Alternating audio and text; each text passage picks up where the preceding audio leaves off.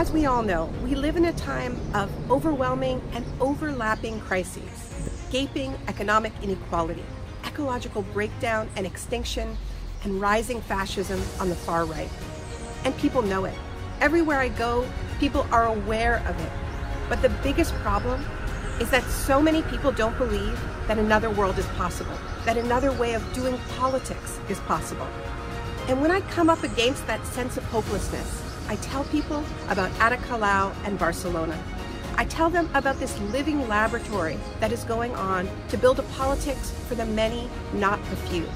About how Barcelona is in the process of trying to take its city back from cars and endless traffic with super blocks, which is standing up to ecological breakdown with the municipal clean energy company, which is standing up to speculation and gentrification by stopping thousands of evictions. We need to defend the model that is Barcelona. It's a work in progress, and there is so much work to be done.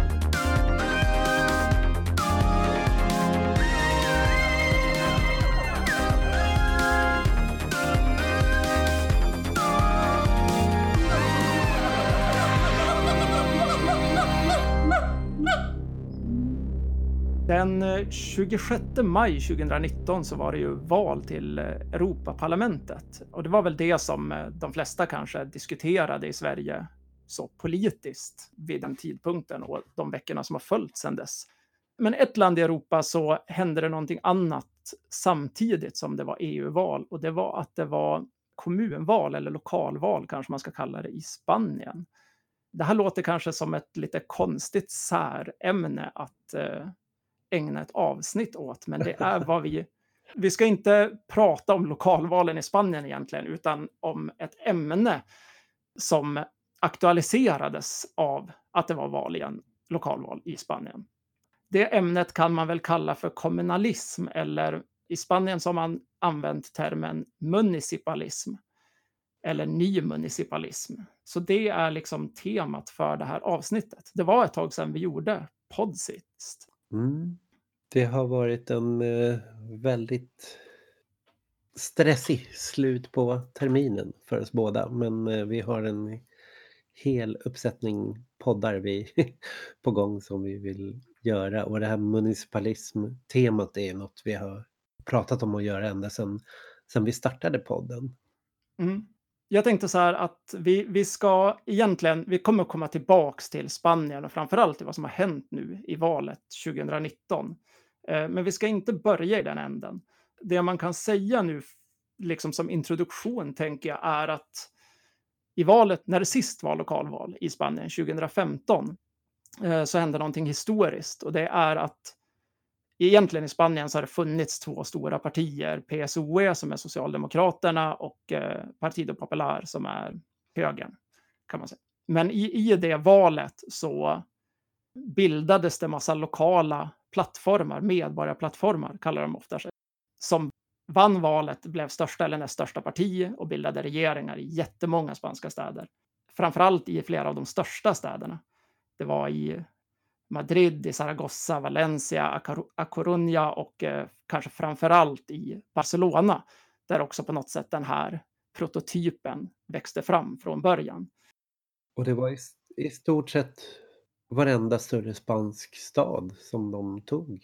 Ja, och det här, vi har ju gjort ett avsnitt om, eh, om Podemos tidigare i den här podden och diskuterat lite på något sätt den här händelseutvecklingen som skedde i Spanien Eh, man kan väl säga så att det har varit liksom en cykel av organisering från någon gång i mitten av 00-talet fram tills nu en så tioårsperiod av att det har hänt väldigt mycket saker. Det har bildats nya typer av rörelser, det har bildats nya typer av partier, eh, det har varit stora samhällskonflikter och det har ju såklart påverkats mycket också av, av den ekonomiska krisen som Spanien har varit i. Men det här var ju lite speciellt liksom och det har intresserat mig väldigt mycket att se det som man har försökt göra i de här plattformarna som man då kallar för municipalistiska. Jag tänker att vi kommer tillbaks till dem genom att gå i änden så här, vad är deras teoretiska förankring? Alltså vad, vad är liksom teorin bakom den här praktiken att bilda vad ska man säga, plattformar, listor som ställer upp just i kommunval och försöka mm. att sätta sitt fokus där. Det finns ju liksom en, en äldre skola av det här, där man kan säga att det dels har funnits en syndikalistisk tradition, alltså en frihetligt socialistisk tradition som har varit kritisk till centralisering, till, en, till staten och så vidare.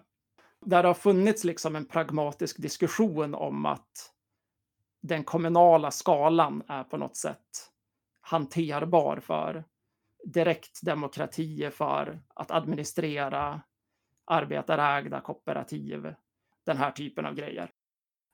Det där var ju liksom i praktiken dit Barcelona då till exempel rörde sig under den här republiktiden innan Franco tog makten i Spanien.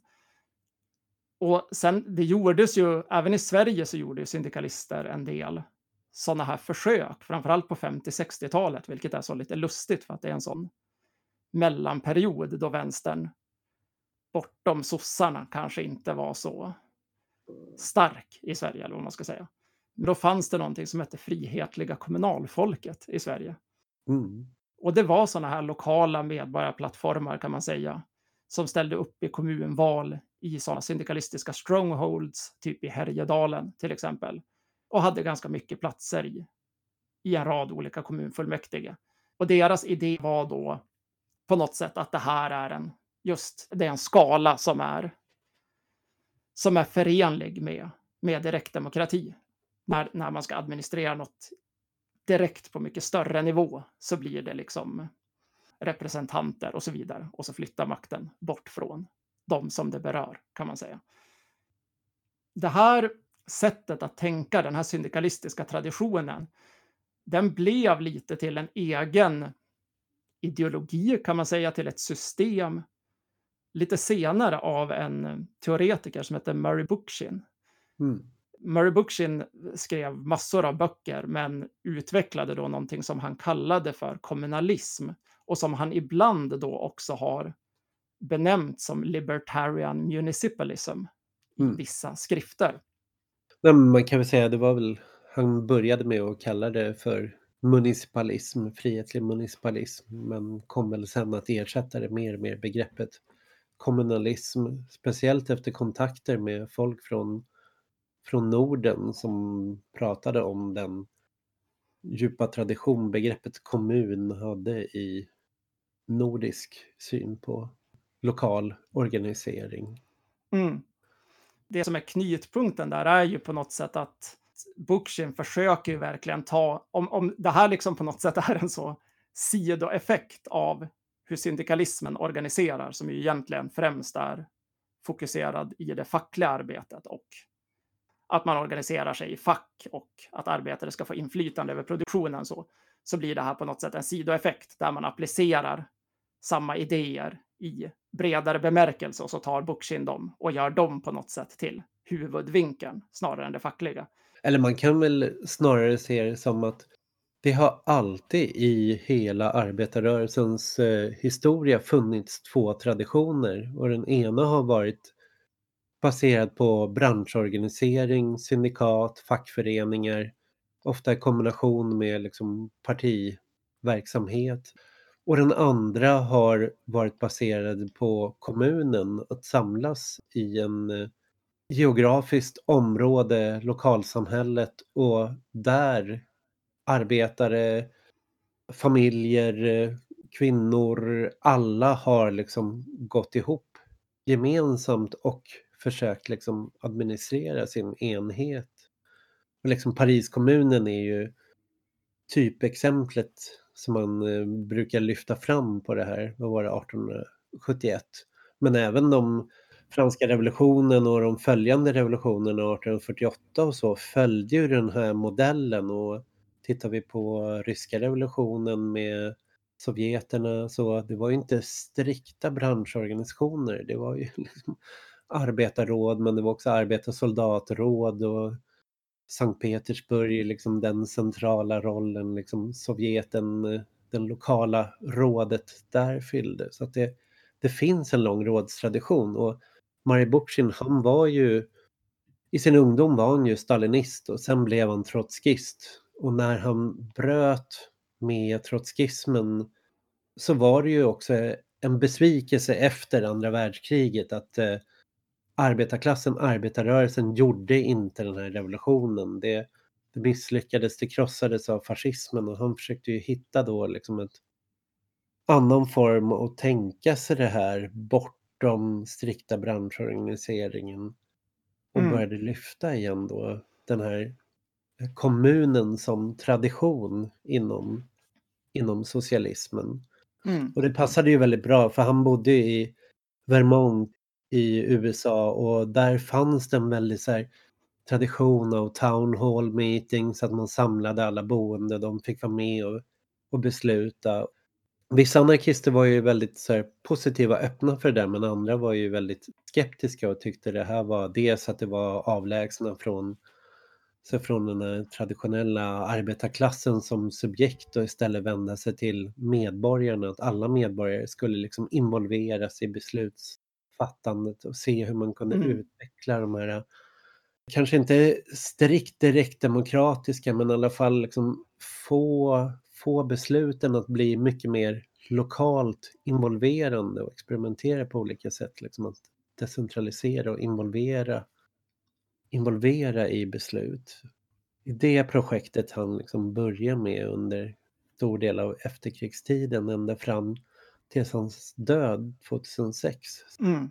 Och, och det blir ju ganska sofistikerat kan man säga. Han, han bygger ju riktiga, alltså han försöker bygga system nästan för hur det här ska Mm. se ut och gå att applicera med liksom kommunen då i centrum och råd, direktdemokrati, kommuner som sitter ihop i federationer och så vidare, vilket liknar på något sätt hur eh, syndikalistiska fackföreningar då har Mm. försökt liksom hitta samverkan på högre nivåer som inte då flyttar makten bort från de berörda kan man säga.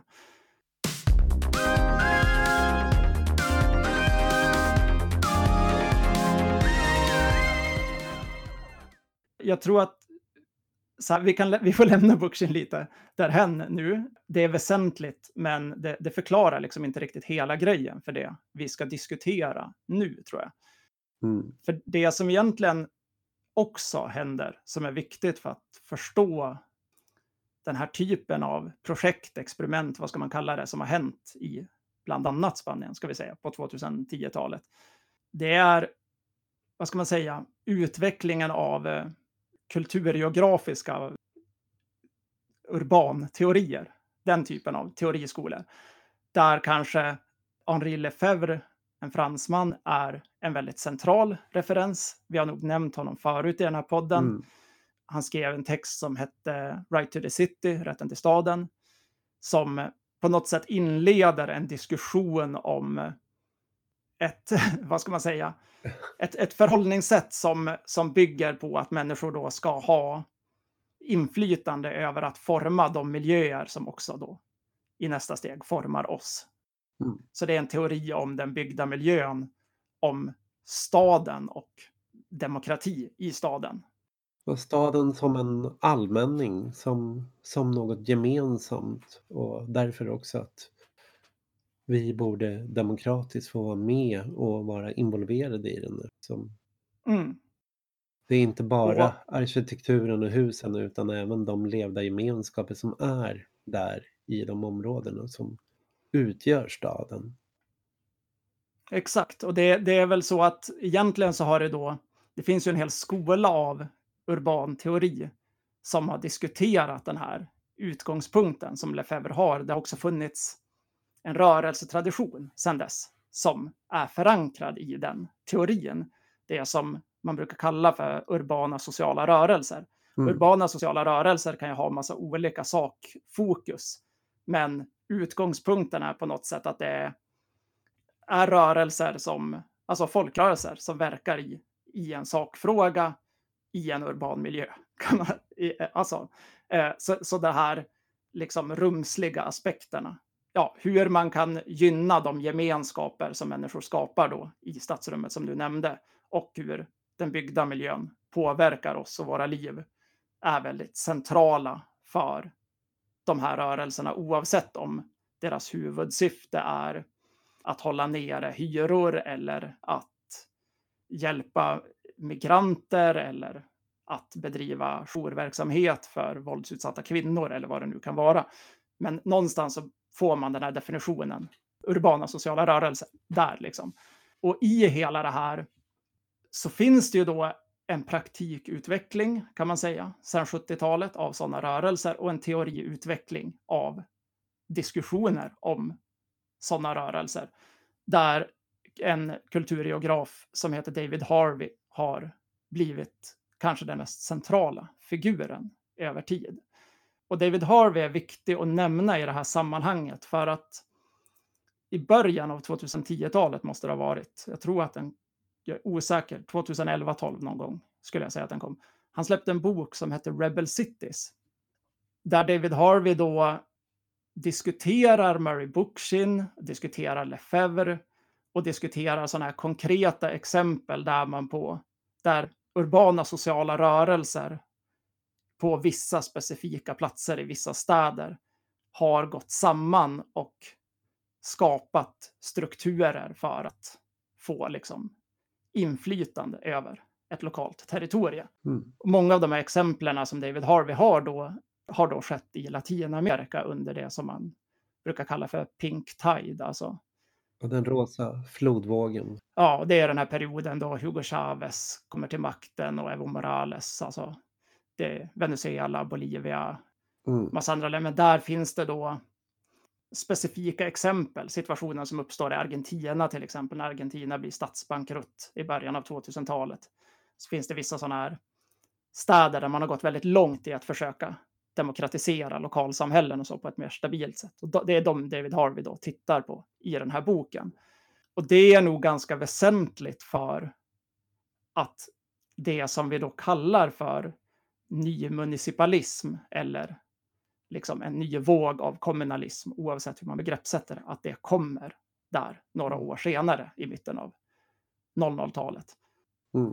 Eller exemplet Latinamerika är ju intressant för att det det visar någonstans på två traditioner, samma två traditioner som vi ser i Spanien där vi har den här eh, populismen influerad av till exempel Ernesto Laclau och Chantal Mouffe.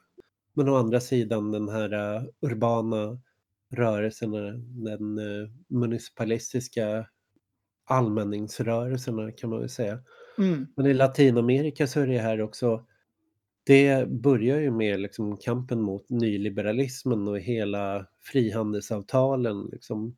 Så på nyårsnatten 1994 när eh, zapatisterna börjar ta städer i södra Mexiko, i Chiapas, så, så blir ju de också en väldigt stor inspirationskälla för många av de här latinamerikanska rörelserna. Och de satsar ju helt och hållet på kommunalt självstyre och utveckla en modell av kommunalt självstyre. Och det här är ju en ny form av befrielserörelser, att det skiljer sig mot till exempel hur gerillan i Colombia liksom fungerar. Att eh, man strävar inte längre efter nationell självständighet utan snarare kommunal autonomi. Att eh, kommunerna ska få drivas själva, federeras ihop och eh, på det planet så att säga liksom inte bryta helt och hållet med mexikanska staten till exempel nationen utan bara acceptera former av självstyre. Mm. Och det här kommer ju liksom att influera för att återknyta till exempel till, till Bokshin, att under de sista åren av hans liv så får ju han brev från den kurdiska gerillaledaren då Abdullah Öcalan som eh, har fängslats av Turkiet, sitter fängslad, som eh, har lett den marxist-leninistiska gerillan PKK som har krävt liksom ett självständigt eh, Kurdistan. Där tankarna om eh, nationellt självbestämmande börjar liksom Öcalan på, på fängelset börjar omvärdera alla de här begreppen. Och sitter och läser en rad texter, bland annat Bokshin då, börjar brevväxla med Bokshin och senare liksom med, med Bokshins närstående efter Bokshin går bort. Mm. Hans dotter bland annat har varit väldigt central i att Ja. föra vidare på något sätt hans tankar. Ja, hans dotter och hans levnadspartner och Mm. flera av de andra drivande, även våra några norska kamrater som har varit väldigt viktiga liksom i det här att föra över municipalismen liksom till Kurdistan. Och det innebär också liksom en förändring i Kurdistan hur den här gerillakampen började föras. Att dels så började man i hela Turkiet verka mer för att skapa en enad vänster, en enad vänster, en feministisk vänster, en ekologisk vänster som inte bara samlade kurder utan både kurder och turker. Så att det kurdiska vänsterpartiet liksom eh, blev HDP, eh, började ställa upp i, ställde upp i gemensamma val i hela Turkiet, samla fler. Men i Kurdistan så började man också jobba mycket mer med strategier för att stärka städernas autonomi då. I, inte bara liksom i turkiska delen av Kurdistan utan även med arabiska våren i den, de syriska delarna, de regionen som kallas Rojava. Mm. Och kravet var då inte längre liksom så här, en egen nation utan snarare en eh, regional autonomi att få styra sina städer, styra sina regioner mer självständigt. Och det här betyder väl lite, det är ju igen eh, liksom eh, att den här idén om att de som på något sätt berörs av någonting ska liksom ha så mycket inflytande som möjligt över det de är berörda av. Och sen finns det ju liksom någon slags, eh, vad ska man säga, man, man kan ju tänka sig att det där kan bli ganska, det finns ju många tydliga problem i det. Alltså om man Mm. tänker sig att vi är i ett väldigt segregerat samhälle idag, så, så skulle inte jag kanske vilja att vissa extremt privilegierade platser fick för mycket autonomi när den balansen är dålig. Liksom. Så det bygger ju också på de som är berörda ska ha så mycket inflytande som möjligt. Men det finns också en solidaritetsaspekt i det här tänkandet, alltså någon, eh, ett slags grundläggande socialistiskt ideal, vad ska man säga? Eh, Ett jämlikhetsanspråk då. Mm. Sen är ju i många av de här situationerna, eftersom att liksom miljöfrågorna har blivit så, så viktiga för människors, liksom, eh, i människors vardagsliv under hela moderniseringsperioden och att vi, folk har mer och mer liksom, grundläggande vetskap om det, så är ju sådana frågor om liksom, eh, förgiftning av miljöer, eh, avskogning, eh, vem som äger, alltså det här eh, privata ägandet av naturresurser som vatten och så vidare versus idén då om att det ska vara en allmänning som förvaltas av dem som behöver det. Det är ju en väldigt viktig aspekt av liksom vad som händer successivt under den här perioden. Att miljön blir så central i många av de här lokala autonomiexperimenten Mm.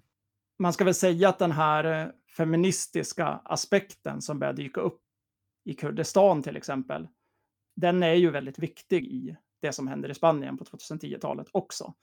Man pratar mycket om feminization of politics och här finns det Mm. liksom ett gäng teoretiker, Laura Roth och Keishia Baird, som eh, liksom har verkat för den aspekten på något sätt av att en demokratisering förutsätter också att man utmanar eh, de patriarkala normerna i vem som får ta plats och tala och hur man uttrycker sig framför allt i på sådana här stormöten till exempel.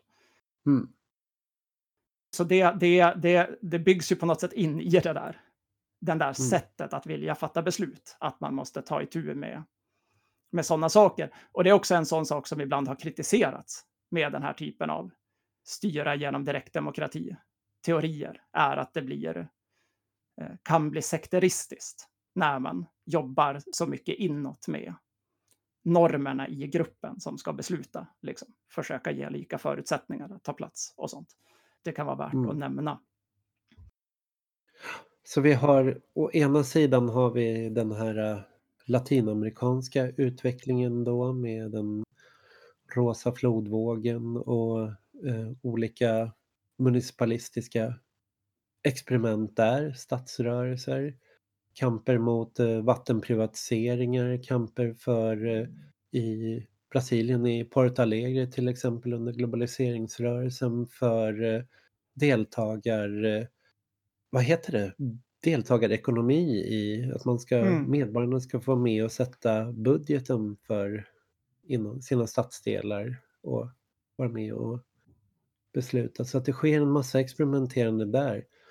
Och i Europa, i Italien så har vi också då sociala centrum som vi pratade om i, för något avsnitt sen.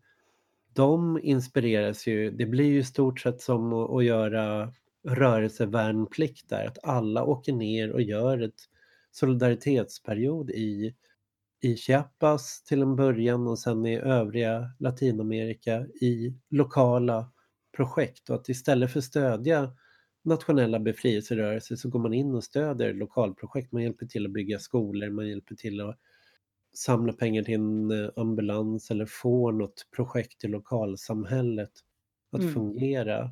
Och så tar man med sig de här erfarenheterna tillbaks. Man har den här solidaritetsorganisationen Jabasta och börjar göra medborgarlister även i Italien, sociala centren då, för att dels skydda sociala centren från vräkningar men också knyter an till det, eh, de antiprivatiseringskampanjer som pågår där mot eh, det pågår försök från Berlusconi att privatisera vattnet. Det, det pågår omröstningar kring utbyggnad av kärnkraft eh, och en rad andra sådana allmänningskamper då som, eh, som börjar med där de lokala initiativen börjar ställa upp på Mm. listor för gröna och vänsterpartier lokalt. Och det också kan man se en Vänstern i Italien håller ju på att haverera under de här åren på 00-talet.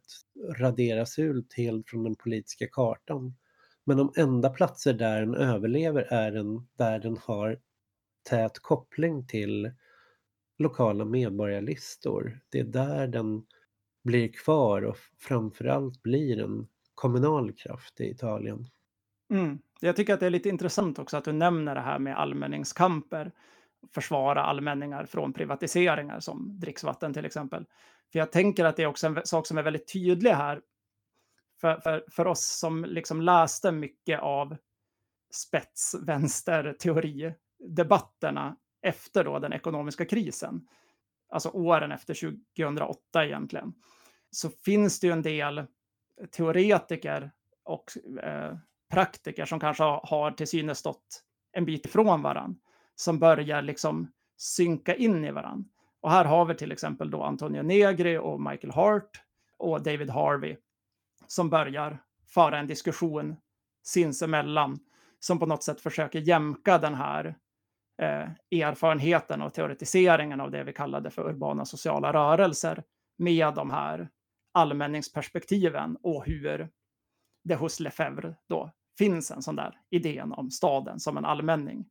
Där det begreppet allmänningar, commons, blir, eller det gemensamma, blir väldigt centralt för idén om vad man kämpar för och hur man vill göra saker.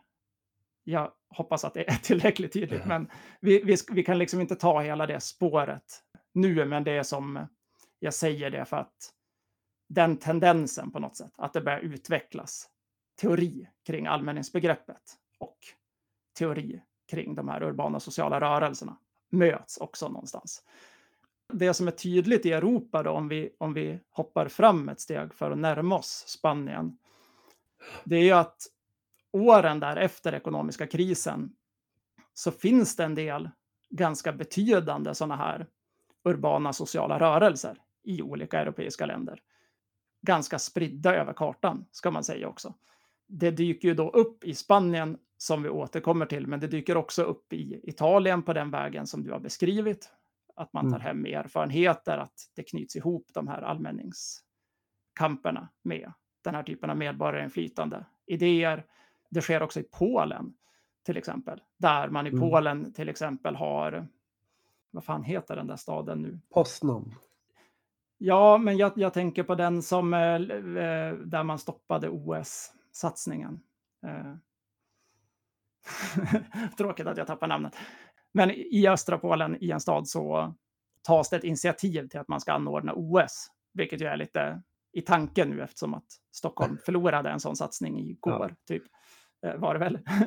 Eh, Men där det då ja. bildades ett sånt väldigt stort folkinitiativ kan man säga, eh, som drev igenom en kommunal folkomröstning i den här frågan och lyckades stoppa den OS-ansökan.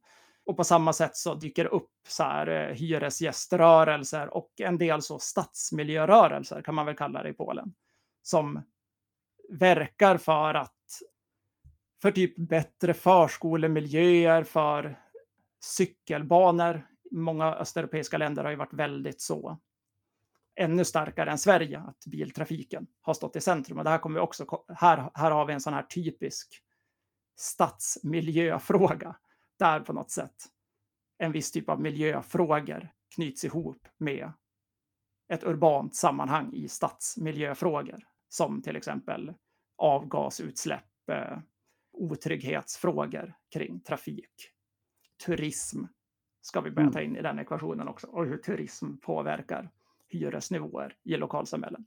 Och det sker då till exempel i Polen. Jag nämner egentligen det för att Polen är ett av de första länderna som prövar på något sätt, där det dyker upp ganska starka sådana här rörelser och en del personer som har varit drivande i de rörelserna försöker ställa upp i borgmästarval och bilda lokala kandidaturer kan man säga. Men det går inte så bra egentligen med det i Polen. Polen är ju samtidigt i en sån superkonservativ Mm. vändning. Det är ju exakt den här tiden då, vad heter de, lag och ordning, fri, vad, heter eh, Lag och rättvisa. lag och rättvisa blir så hegemoniska i Polen och börjar genomföra de här försöken att inskränka aborträtt, sådana saker. Mm.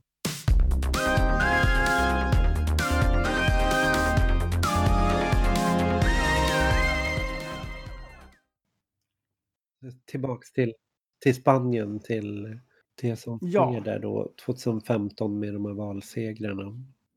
Om man liksom inte ska vara för, för, för långdragen i att beskriva det så är det samma sak som händer egentligen då. Även åren innan egentligen den ekonomiska krisen så börjar det bildas sådana här typer av urbana rörelser och eh, en ny typ av rättviserörelser efter den här eh, alterglobaliseringsrörelsevågen kan man säga. Ja. Det finns sådana exempel i Italien under exakt samma tid. Neapel kan vi kanske nämna här bara för att ha ett till sådant exempel. Där man också liksom under åren efter de här toppmötesprotesterna och sånt som Göteborg 2001 är en del av, så är det massa aktivister som då gör det här du har sagt. De har med sig erfarenheter från att ha varit i Latinamerika. De lyckas överbrygga i någon mån den, vad ska man säga, stagnation som många Mm. rörelser genomgår under den här perioden och lyckas knyta an till lokala stadsmiljöfrågor och bilda sådana här urbana sociala rörelser som blir starka. Och man genomför ju flera sådana här som globala aktionsdagar som har varit mot frihandel och för klimatet. Man genomför sådana nationella aktionsdagar i Spanien för bostäder där man blir... Det är det som ger upphov till hela den här 15 rörelsen, sen. Att man sätter igång det här, liksom en form av massmobilisering kring en dag där man ska få ut alla på gatorna och torget kring en fråga och som, som sen ska leda till stärka den lokala organiseringen i den frågan. Mm. Det blåser ju in massa luft i det där. Att det har börjat bygga sådana erfarenheter i och med att Spanien drabbas så hårt då av den ekonomiska krisen. Man hamnar i, i jättesvår recession, man får sådana här sparpaket från trojkan som administreras av de två stora partierna och så sker den här, egentligen efter att arabiska våren då kommer eh, 2011, så kommer de här torgockupationerna, det du kallar för 15M. Men i Spanien så finns det då ett gäng nya sådana sociala rörelser eller urbana sociala rörelser. De mest noterbara är PA som organiserar mot eh, folk som eh, får sina hem fråntagna av bankerna för att de inte kan betala sina banklån. Eller de kan inte betala räntan och amorteringarna när, när den här krisen slår.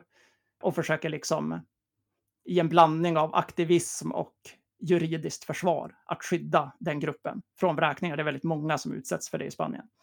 Och det dyker samtidigt upp sociala rörelser i Spanien som fokuserar på att organisera brukare och eh, anställda mot nedskärningar i skolsektorn och i vårdsektorn. Det är två sådana väldigt mm. stora sociala rörelser. Och det här är ju då åren kring 15M. Vissa av de där bildas lite innan, vissa bildas just efter och försöker förvalta det. Och en sak som jag tycker var intressant, det var att när, när de här torgockupationerna skedde då och till slut började upplösas, då dök ju dels Podemos upp, som vi har pratat om i ett annat avsnitt, som någon typ av så ena sidan inspiration från det som har hänt i Latinamerika, som du sa. Ernesto Laclau, ja. Chantal Mouffe, populism. Men jag minns att det fanns en del optimister vid den där tidpunkten som sa så här, nej, det här dör inte ut nu. Att, att människor lämnar torgen är inte att den här rörelsen dör. Det är att folk går ner på kvarteren, organiserar sig i sina stadsdelar. Det är det som händer. Och jag tyckte det där var väldigt svårtolkbart liksom, i, i den situationen. Men lite i efterhand så kunde man ju då genom det här som händer se att det där i viss mån stämde. för att då kommer ju då det som har kommit att kallas för New Municipalism, municipalismen i Spanien. Och det första exemplet egentligen som bildas, det är någonting som vid den tidpunkten heter Guanyem Barcelona. Jag tror att de är först. Eh, Madrid bildas ganska tidigt också. Som då är att man håller eh, stormöten där man samlar människor som är aktiva i sådana här urbana sociala rörelser, till exempel i PA, den här antivräkningsrörelsen, och börjar bygga det man kallar för en medborgarplattform, alltså listor till kommunvalen 2015 eh, där rörelseaktiva i de här sociala rörelserna sätts på de här listorna och på något sätt listorna är till för att verka för de här rörelseintressena i institutionerna eh, på lokal nivå. Och när det där tar fart och börjar liksom komma på plats i Barcelona, då är det ju väldigt så noterbara aktivister från de här sociala rörelserna som är med där. Men man får också en rad andra vänsteraktörer att, lite som det du beskrev i Kurdistan, att även krafter som nationellt är ganska starka i sig själv, kanske inte stora i röstantal, men starka i sin identitet som egna partier, inordnade sig liksom under de här plattformarna.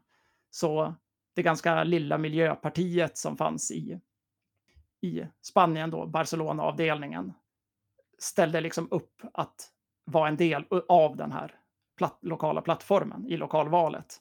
Tids nog också Podemos, som då hade en nationell mm. strategi av att ta makten i Spanien som ett nytt vänsterparti. Det där är intressant. Så det är alltså både en rörelse underifrån där rörelserna tar fram sina egna delegater men där även vissa partier kommer att gå in och även de stödja listan och mm. ha delegater men också bara gå in som en samarbetspartner i det. Mm. Det skapar ju ganska mycket kraft att man lyckas få ihop det där.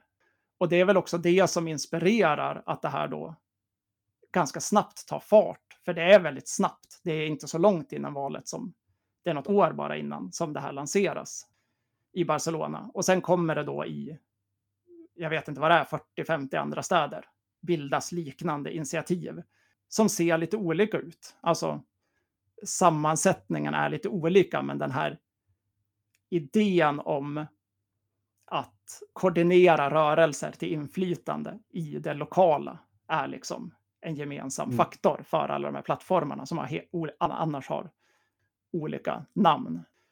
Den här Guanyem Barcelona byter namn inför valet när den liksom då har bildats klart till Barcelona en kommun. Här kommer ju det här commons-begreppet in och kopplingen till kommunbegreppet där vi diskuterade det här med Bookchins inspiration. En kommun betyder ju ungefär gemensamt eller åt alla, eller så. På.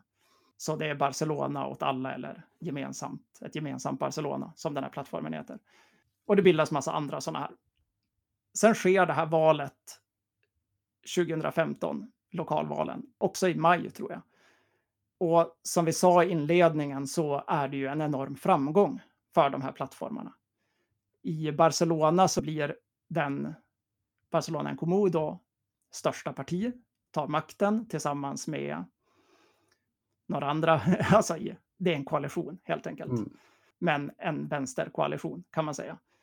I nästan alla andra spanska storstäder som vi då har nämnt tidigare, som Valencia, Madrid, Zaragoza, Coruña, så blir man näst största parti, men lyckas också i väldigt många av fallen ta makten. Och sen finns det massa medelstora städer, kan man säga. Badalona till exempel, som är på något sätt en, lite som Södertälje, Stockholm, så, till Barcelona tar man makten i en sån här medborgarplattform.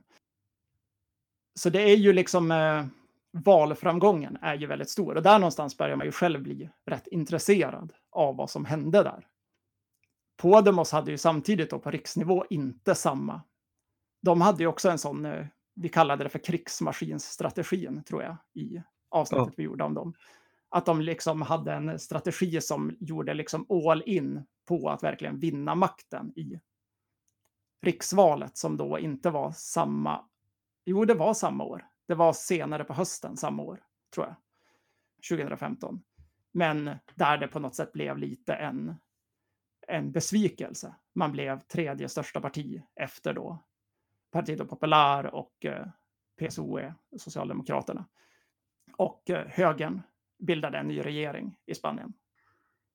Men i alla de här kommunerna så, så satt man då helt plötsligt med makt.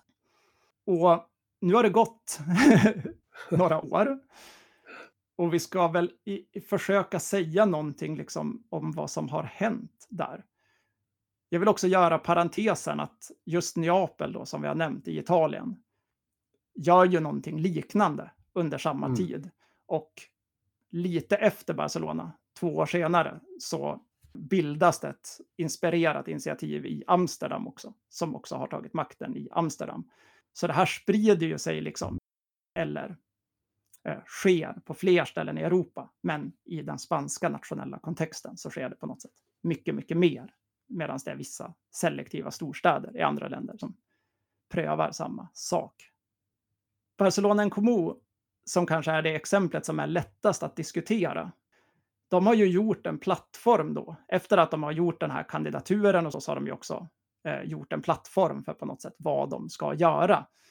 En väldigt stor fråga i Barcelona är turismen, som jag nämnde också i det här Polen-exemplet med motståndet mot OS-satsningarna och så.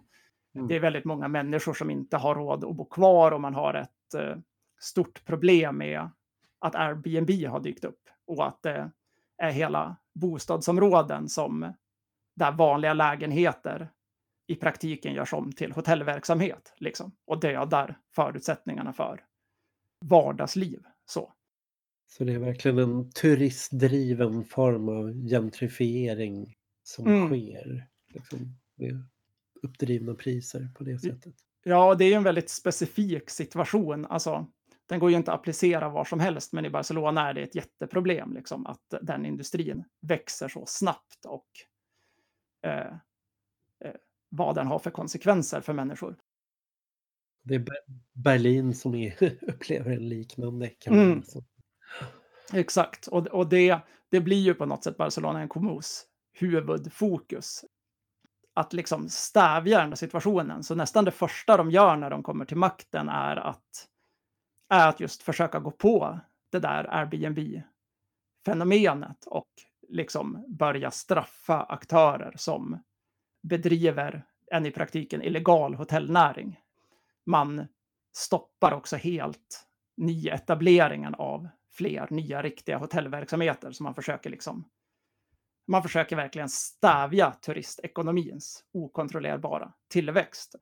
man börjar eh, avgiftsbelägga sådana här turistbussar, deras liksom rörelseutrymme i stadsrummet och vart de parkerar och så, för att turismen ska generera tillbaks mer resurser då till den lokala statskassan. Och sen så gör man en serie andra saker som i svensk mening kanske kan framstå som ganska så här sossiga, eller vad ska man säga? Vänsterpartistiska kanske man ska säga. Alltså, man, man drar upp tempot i nyproduktion i att bygga allmännyttiga bostäder. Man inleder ett försök att kommunalisera energibolaget. Du nämnde det säkert, men Ada Colau som blir den första då kvinnliga borgmästaren liksom i Barcelona, hon kommer ju från, eh, hon är gammal husockupant och kommer ifrån det här PA, den här plattformen för de drabbade av eh, bostadslånen. Så att just det där motverka vräkningar inför ett nödläge där att se till pressa ner energipriserna, höja bostadsbyggandet. Liksom. Alla de blir ju väldigt centrala frågor för Barcelona kommer. De mm. gör det ju på ett sätt också att de något av det första de gör är också att öppna en slags digital plattform för Barcelona för att fånga in eh, medborgarförslag där eh, mm. på hur staden ska förbättras. Eh, där de, ja, de får väl in liksom 10 000 förslag liksom direkt. Så att de jobbar väldigt mycket, inte med att nu har det varit val, då kan vi sluta med det här eh, direktdemokratiska delen och jobba vidare som parti som många andra partier utan de försöker ju hela tiden öppna upp eh, fortsatt ha igång kvartersförsamlingar, rådgivande möten, digitala plattformar mm. så att det ska lyftas, lyftas förslag. Och det, då blir det ju också att de behöver hela tiden visa på en rad små, små segrar. Att det här, det här, det här, här har vi listan nu med saker som prickas av och har, mm. har beslutats och kommer genomföras för att det också ska kännas meningsfullt att involvera sig i den demokratiska processen. Mm. Och, och, just det där med, det var väl kanske det som jag var mest peppad på själv när jag såg det ta fart, alltså den här digitala plattformarna. Det gjorde man ju väldigt snabbt och det, det kommer ju sig lite också av att om på något sätt eh, hackerkulturen och så vidare i Sverige har separerats från vänstern och delvis haft en stark, eh, vad ska man säga, libertariansk ådra och vi fick liksom i Sverige har vi fått liksom Miljöpartiet på 80-talet och sen har vi fått Feministiskt initiativ och så har vi fått Piratpartiet då i det fallet som ganska små partier och särfenomen med alla ganska starka liberala drag. Så har ju på något sätt inte det här hänt i Spanien utan många av de här krafterna kommer liksom in både i från då 15M, både i, i Podemos och i de här lokala medborgarplattformarna. Mm. Så det finns ju väldigt mycket sån teknisk know-how och en vilja att pröva att demokratisera institutionerna. Liksom. Och att det är en del av legacyt som man vill åstadkomma snabbt är att skapa inflytande kanaler som, som är innovativa. Liksom. Man gjorde också det där helt open source, så man byggde plattformar som man sen också uttalat ville att andra skulle kunna kopiera till andra kommuner. Då. Det där har varit lite svårt tycker jag att få insyn i exakt hur det har fungerat. Det man kan säga har fungerat är ju att en hel del av de här reformerna som man hade i sitt program att genomföra har man ju i någon mån lyckats genomföra. I Barcelonas fall så var ju kanske de första åren efter valet, alltså ett, två åren, så var den gruppen som egentligen blev riktigt arg och besviken på Medborgarplattformen var eh, anarkisterna i Barcelona. För att polisen som då inte är lokalstyrd utan riksstyrd gick in och genomförde vräkningar av ockuperade hus det ockuperades ju mer hus också under den här post 2008-perioden. Och det här skiljer sig lite från Neapel då, där ja. en av huvudsakerna som på något sätt håller ihop alliansen mellan sociala rörelser, urbana sociala rörelser och borgmästaren är en slags eh, förmåga att skydda ockuperade hus och Ja. ge dem existensberättigande i, i Neapel. Ja, De Magistris som är borgmästare i Neapel, han fick ju igenom då att eh, ett eh, tiotal ockupationer som användes av lokala strukturer skulle räknas som gemensamma nyttigheter och skyddas och ses Mm. som allmänningar och inte skulle gå att vräka. Nej, och det kom ju någon sån där vräkning ganska tidigt då, efter Barcelona NKMO hade tagit makten i, i Barcelona, som, som skapade då ganska mycket ilska i, i anarkistkretsarna och misstro liksom, kring, kring det. Där man på något sätt förväntade sig mer radikalitet. Jag vill bara säga att det finns ju i, i en av de här böckerna där Bookchin jobbar fram det här, vad ska man säga, libertarian municipalism-begreppet, så sammanfattar han den idén som att vi först ska democratize the republic, demokratisera republiken, then radicalize the democracy. Och det här är ju på något sätt det som Barcelona NKMO gör i praktiken, att man, man börjar i änden att demokratisera institutionerna och tänker sig sen att man liksom på sikt ska bygga upp eller, eller att det kommer att skapa en radikal vilja, kan man säga. I, Ja. Att när man får kanalerna till inflytande så kommer man också kräva radikala saker. Och något av det man gör tidigt också är ju att direkt börja med den här formen av konfederalism, att man börjar sa- samarbeta transnationellt mellan det David Harvey kallar rebel cities eller de skapar ett nätverk för fearless cities som det Mm. heter. Där, de, där Neapel och Messina och de olika spanska städerna ingår så att säga. De är ju bland annat uppe och håller flera föredrag uppe i Sverige och lyssnade på Barcelona och Nkomo. Det är ju väldigt detaljerade planer. Det är inte... När jag lyssnar på italienare så är det ofta väldigt så här abstrakt och det kan nästan vara lite flummigt det sättet de pratar om det på, filosofiskt liksom. Så här. Medan eh, Barcelona kommer var ju mycket mer så här, det här är vår plan, så här har vi jobbat, det här är feminiseringen av politiken innebär det här, det här, det här. Skapa ökade direktdemokratiska kanaler, då har vi gjort det här, det här, det här för att få det att fungera. Att det, så att de verkligen försökte exportera sin modell och sina erfarenheter direkt och resa runt. Mm. Träffa liksom även nordamerikanska och latinamerikanska städer och liksom ha utbyte med. Mm. Och det, det, det är ju intressant att du påpekar det, för att det är ju på något sätt den ena så här spontana kritiken mot den här infallsvinkeln är ju liksom att, alltså att det finns en stark sån här ådra av slagordet internationell solidaritet i vänstern, där många tycker att det här är lokalism. Det är att eh, ställen där det finns starka rörelseresurser gör sig till öar och bryter med den här viljan att verka globalt, eller vad ska man säga? Eh, Ja. Vilket de då eh, kontrasterar ganska snabbt genom att Mm. säga så här. Vår princip är kommuner och transnationella samverkan mellan sådana kommuner följer inte den här hierarkiseringen av liksom det lokala, det regionala, det nationella, det transnationella, utan försöker liksom bygga de här platserna lite som Chiapas med växande demokratisering och autonomi som ska samverka liksom, i Ja.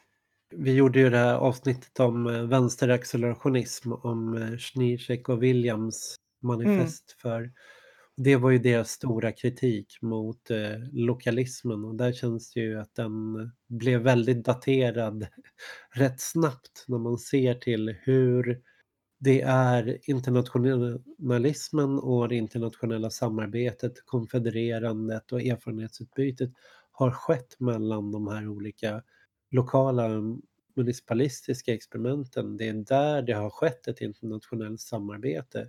Inte via liksom nationella strategier som har förbundit sig i internationella kampanjer. Så. Nej, exakt. Och det är ju... Jag tänker att nu har vi pratat ganska mycket om Barcelona och där händer ju väldigt många spanska städer. Det finns ju andra exempel där man lyckas väldigt mycket att genomföra det som man har sagt sig vilja genomföra, som i, alltså likt Barcelona. Det finns också mindre lyckade exempel där Madrid verkligen har varit ett sånt, där den här eh, samverkan mellan rörelser och radikala krafter och så vidare och den borgmästaren som, som väljs, eh, Manuela Carmena, havererar, får man väl säga. Det heter Ahora Madrid mm. och eh, de radikala parterna och delar av de sociala rörelseparterna börjar lämna det. Och till syvende och sist så ställer hon upp för att bli omvald som borgmästare på en mycket mindre förankrad plattform som heter Mass Madrid nu 2019. Så det, det är en splittrad bild av hur det här har gått. Men sen, sen sker det ju då ett val nu 2019 som var lite vår ingångspunkt i det här avsnittet. 26 maj. Där man väl får säga att bilden också är lite splittrad av hur det har gått. Men det har gått bakåt kan man säga. Man har förlorat många av de här städerna där sådana här plattformar har styrt. De sitter kvar med ungefär samma mandat i Barcelona, men tvingas på grund av att ett annat radikalt vänsterparti, eh, CUP, som är ett slags eh, för katalansk självständighetsparti, men väldigt eh, nära anarkistmiljön kan man väl säga att CUP är. Mm. De eh, förlorade då tre mandat och åkte ut ur Barcelonas fullmäktige, vilket gör att Ada Colau, då Barcelona en kommun föreslog att ERK, som är det mer sossiga självständighetspartiet, och PSOE, som är rikssossarna som är emot självständighet, att de tre parterna skulle gå ihop som ett vänsterblock då, eh, för de hade majoritet. Men varken PSOE eller ERK då ville det, sina positioner i den där Katalonienfrågan. Mm. Och så nu har hon tagit makten med PSOE och Ciudadados som är ett slags eh, nyliberalt, jag vet inte, ja, Centerpartiet fast på något sätt jättemycket mer reaktionära på många sätt också. En arvtagare till att Partido Popular i viss mån har havererat i korruptionsskandaler under den här gångna tio åren. Så det är ju en väldigt så inte snygg allians som ja. gör att hon sitter kvar.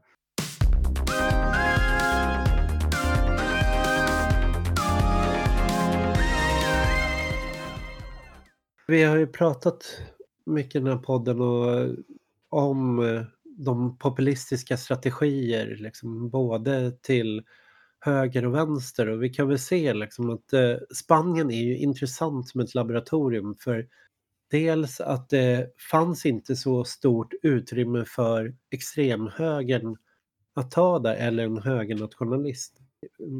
nationalism i och med att hela ytterhögern fanns samlat i det här partiet eh, PP, det stora, det stora högerpartiet och de var inblandade i korruptionsskandaler precis som socialistpartiet var.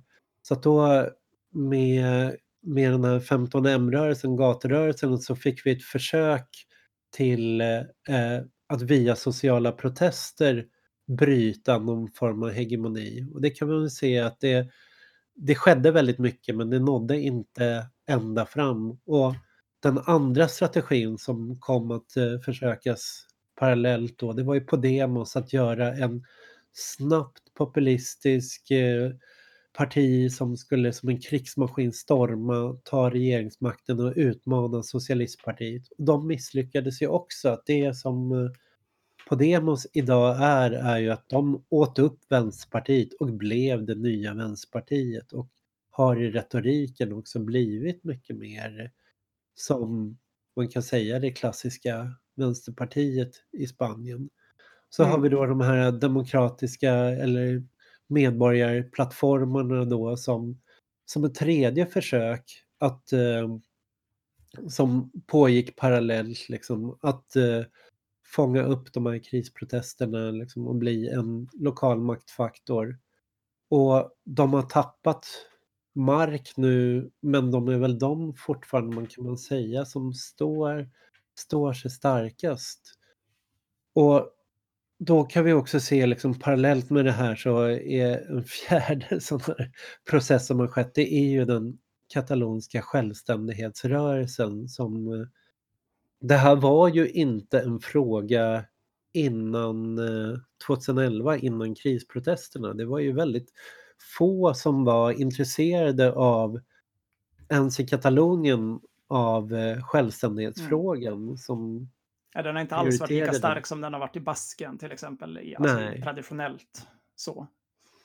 Utan det här att eh, katalonska självständighetsfrågan kom att lyftas fram sådant, det, det var ju man måste ju se det som ett sätt att tolka eh, eller kanalisera den här konflikten kring eh, ekonomiska krisen, åtstramningspaket, liksom korruptioner. Att säga att ja, men då ska Katalonien som är den mer välstående regionen lämna Spanien, lämna den mer liksom skuldsatta och liksom åtstramningstyngda Spanien. Det blev ett, ett sätt för krisprotesterna att hitta en kanal och att de spanska självständig, eller de katalanska självständighetsrörelser som hade varit starka fram till 2011 var ju främst egentligen högerrörelser som hade varit det. Medan från 2011 och framåt så, så växer ju väldigt mycket den liksom också en eh, en vänster vänsterrörelse för självständighet som, som då kommer att liksom konkurrera både med Barcelona Nkomu och Podemos kan man mm. säga i hur man ska förstå liksom det här politiska utrymmet för vad en vänster ska gå. Mm.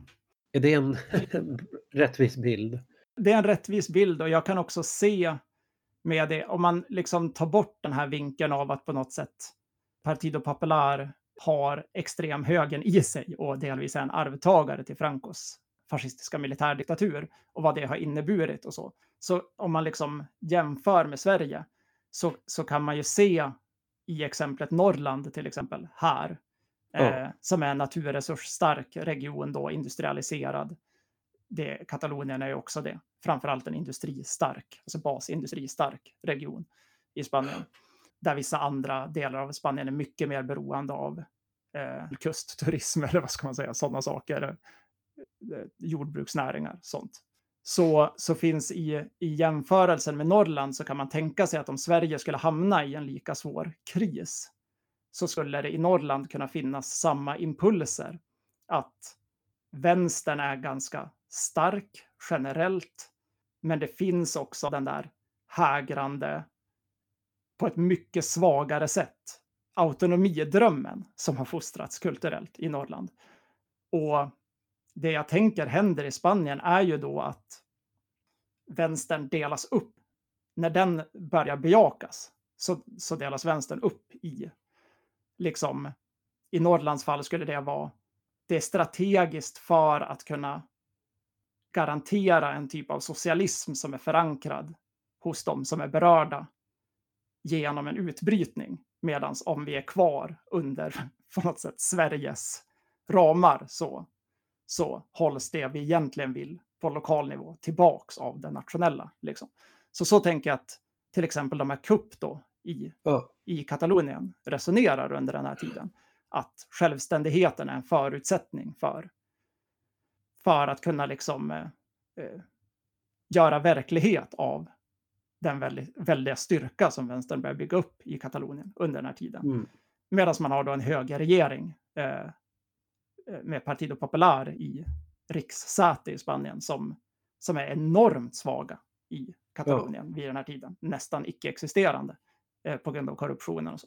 Det som sker är ju också att det sker en eh, ömsesidig polarisering eller radikalisering eller det blir som en eh, ond spiral där mellan Partido Popular och eh, i 2016 så blir ju, vad heter han, Puigdemont, eh, mm. han blir ny regionprocess, president i Katalonien och börjar driva den här självständighetsfrågan väldigt hårt med krav på folkomröstning om självständighet och då har ju Katalonien tidigare varit mer splittrad i olika, att ska man kräva mer autonomi, ska man kräva mer självständighet eller ska man kräva liksom oberoende och lämna lämna Mm. Spanien helt utan här förs det ju bara fram för eller mot, liksom för eller Mm. mot Kataloniens självständighet och då börjar ju också Partido Popular, Rajoy, skramla mycket mer med vapnen och eh, hota att liksom dra in den självständighet, den autonomi som Katalonien har och också att eh, med repression stoppa omröstningen och liksom åtala de politiker som, som bedriver det här. Mm. Och allt det där kulminerar ju liksom då i eh, oktober 2017 då där, där man i Katalonien genomför ett val trots förbud från spanska staten och spanska staten liksom eh, skickar in sin eh, nationella polis att försöka liksom stänga ner vallokaler, konfiskera så mycket valmaterial det bara går. Och katalan, de här katalanska självständighetsrörelserna både till vänster och höger då mobiliserar ut massorna på gatorna för att försöka skydda det här så att det blir som att eh, genom repressionen från staten så drivs också delar av vänstern in i den här självständighetsrörelsen. Mm. Och det finns ju också stora förhoppningar på liksom, att ett självständigt Katalonien, precis som det varit omröstningar i, i Skottland några år tidigare, att EU skulle ställa sig och kräva att det här omröstningen ska respekteras och att EU skulle gå in och ge det här en viss form av legitimitet och att det också skulle kunna bli en region där det fanns mer utrymme för en vänsterpolitik då. Men det sker ju inte. Det, fe- det får ingen stöd från, från EU utan Puigdemont flyr ju till, eh, till, Bryssel. ja, till Bryssel och flera fängslas. Eh, autonomin rullas tillbaks för Katalonien. Och det som sker i för Ada Colau och municipalismen där, men även för Podemos, är ju att man sitter i en väldigt trängd situation. Man kan å ena Mm. sidan inte gå ut och stödja den här självständighetsrörelsen helt, för då kommer man kriminaliseras och eh, riskerar liksom att eh, buras in. Å andra sidan så kan man inte heller gå ut och backa Partido Popular och Rajoy för att det är liksom att vända sig mot hel, en stor Mm. del av sin väljarbas. Så att eh, ja men det, det enda som eh, både Podemos och Barcelona Commu kan göra är ju säga att katalonerna ska ha rätt att själva säga sin åsikt och rösta om det men sen inte säga någonting om hur, hur det ska röstas. Och det, Mm. de blir ju, man kan väl se att de blir en av anledningarna till att både Podemos och Barcelona Commu tappar mark och fart måste ju kopplas till det här katalonska Mm. försöket var 2017, den explosionen och liksom hur Mm. det bakslag som kommer ur det där liksom med Nej, men det är ju, alltså jag tycker att det här är otroligt intressant, för du nämner ju eh, Öcalan, alltså den här kurdiska gerillaledaren som sitter i fängelse och, och brevväxlar med Bookchin och på något sätt börjar eh, bejaka den här idén om internationell självständighetskamp och Chiapas och så vidare. Och länken på något sätt mellan de sakerna och den vänsterpolitik som kommer i Spanien under den här perioden. Och det här är ju en det, det är ju därför det blir en svår situation. För att hela idén som Barcelona NKMO har är ju att inte ha det fokuset. Liksom. Alltså det här nationella självständighetsfokuset. Utan, och i viss mån Podemos också, fast på ett annat sätt. Så man blir ju väldigt klämda när den frågan drar igång. Man kan ju säga att det, det är inte bara att de är rädda för repressionen om de ställer sig på självständighetssidan. De vill inte ha det fokuset. De, de vill inte att politiken ska gravitera kring den typen av fråga och tankesätt. Liksom. Eh, så de väljer ju en sån mittemellan position och ansätts ju väldigt hårt från olika håll. Framförallt i, i Barcelonas fall så så ansats, ansätts de ju väldigt hårt av den självständighetsadvokerande vänstern i det här läget. Så jag, jag håller ju med om att det är en stor orsak till, till att man tappar mark. Men det är också intressant för att det visar ju på något sätt på en svaghet i strategin. Att man inte har en manöver för den situationen. Ja. Så här polariserar, det är ju inte bara i Barcelona det påverkar, utan hela Spaniens politiska klimat som har handlat väldigt mycket om den ekonomiska krisen, om nedskärningarna, om korruptionen, så flyttas ju hela fokuset här i och med Katalonienkrisen till en nationalistisk fråga. Alltså, ja. I de andra städerna så är det det politiken handlar om också. Är liksom frågan om Spaniens enighet och eh, spansk eh, sammanhållningsnationalism versus då regional självständighet. Mm. Som det ju, det är inte bara i, i Katalonien som det finns, utan eh, Spanien består, det är ju ett så, eh, vad ska man säga, ett samhälle som består av många nationer egentligen. Alltså med egna språkliga och kulturella traditioner och så. Så även i Basken aktualiseras ju liksom saker av det här. Och spanska extremhögern går ut på gatorna som har varit frånvarande under proteströrelsen innan. Mm. Partiet Vox gör liksom relativa valframgångar. Liksom, så. Mm.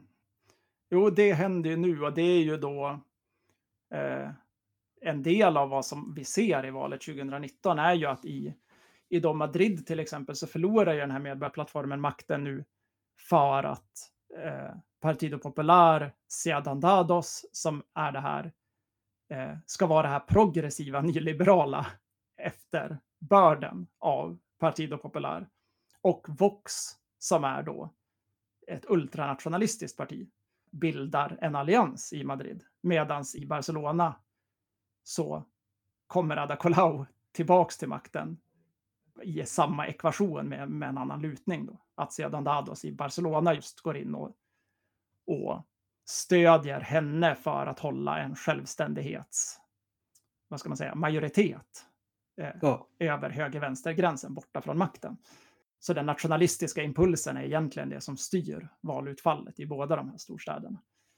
Och där mitt i dramatiken står vi nu och vi måste avsluta det här poddavsnittet just nu. Men vi kommer ju få all anledning att följa upp det här, vad som kommer ske. Liksom en sak till måste jag säga. Att, att i, eh, vi har nämnt självständighetsekvationen, men eh, det diskuteras ju mycket i Spanien också, eh, vilket även diskuterades i Polen några år tidigare, att många av de här personerna som då har varit centrala aktivister i den sociala rörelseorganiseringen har blivit förvaltare i kommunerna och att det har försvagat rörelserna så att det någonstans det finns en diskussion på något sätt om balansgången mellan att få hegemoni, det vill säga att driva media och liknande, att förvalta och att skapa rörelsetryck. Där när man knuffar in energi i en ände så tar man ut den ur en annan och att det har varit en svaghet på något sätt i möjligheterna för, för det här projektet.